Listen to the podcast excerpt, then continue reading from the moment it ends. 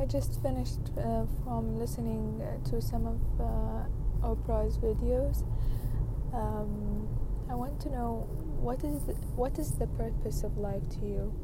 I asked some of my colleagues. Uh, they didn't know how to answer. They laughed like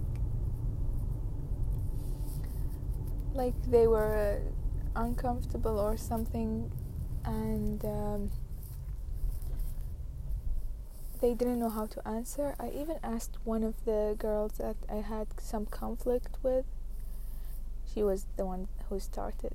So I asked her since I asked the the the others, I want to ask you what is the purpose of life in your opinion. She said um, like everyone she laughed a little then she said well maybe like we have our goals and we can achieve them other things but uh, like we have our goals and we have to achieve them. So what is the purpose of life to you?